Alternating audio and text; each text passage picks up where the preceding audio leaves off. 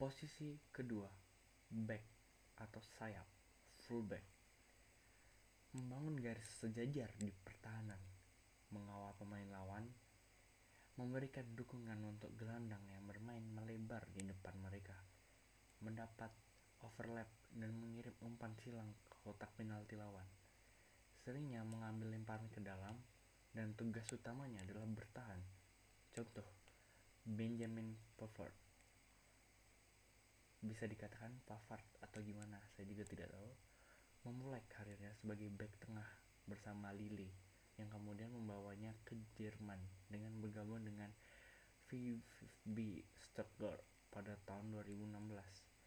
Pavard memiliki kemampuan dalam bertahan yang sangat bagus, bisa membaca permainan, dan penting paling bisa membantu penyerang dan masa transisi di saat yang bersamaan. Usianya baru 24 tahun, proses yang cerah untuk mengeklaim dirinya sebagai back atau sayap terbaik di dunia. Bersama timnas ayam jantan, Pavard berhasil membawa pulang Piala Dunia 2018 ke Prancis usai menumbangkan Kroasia di final.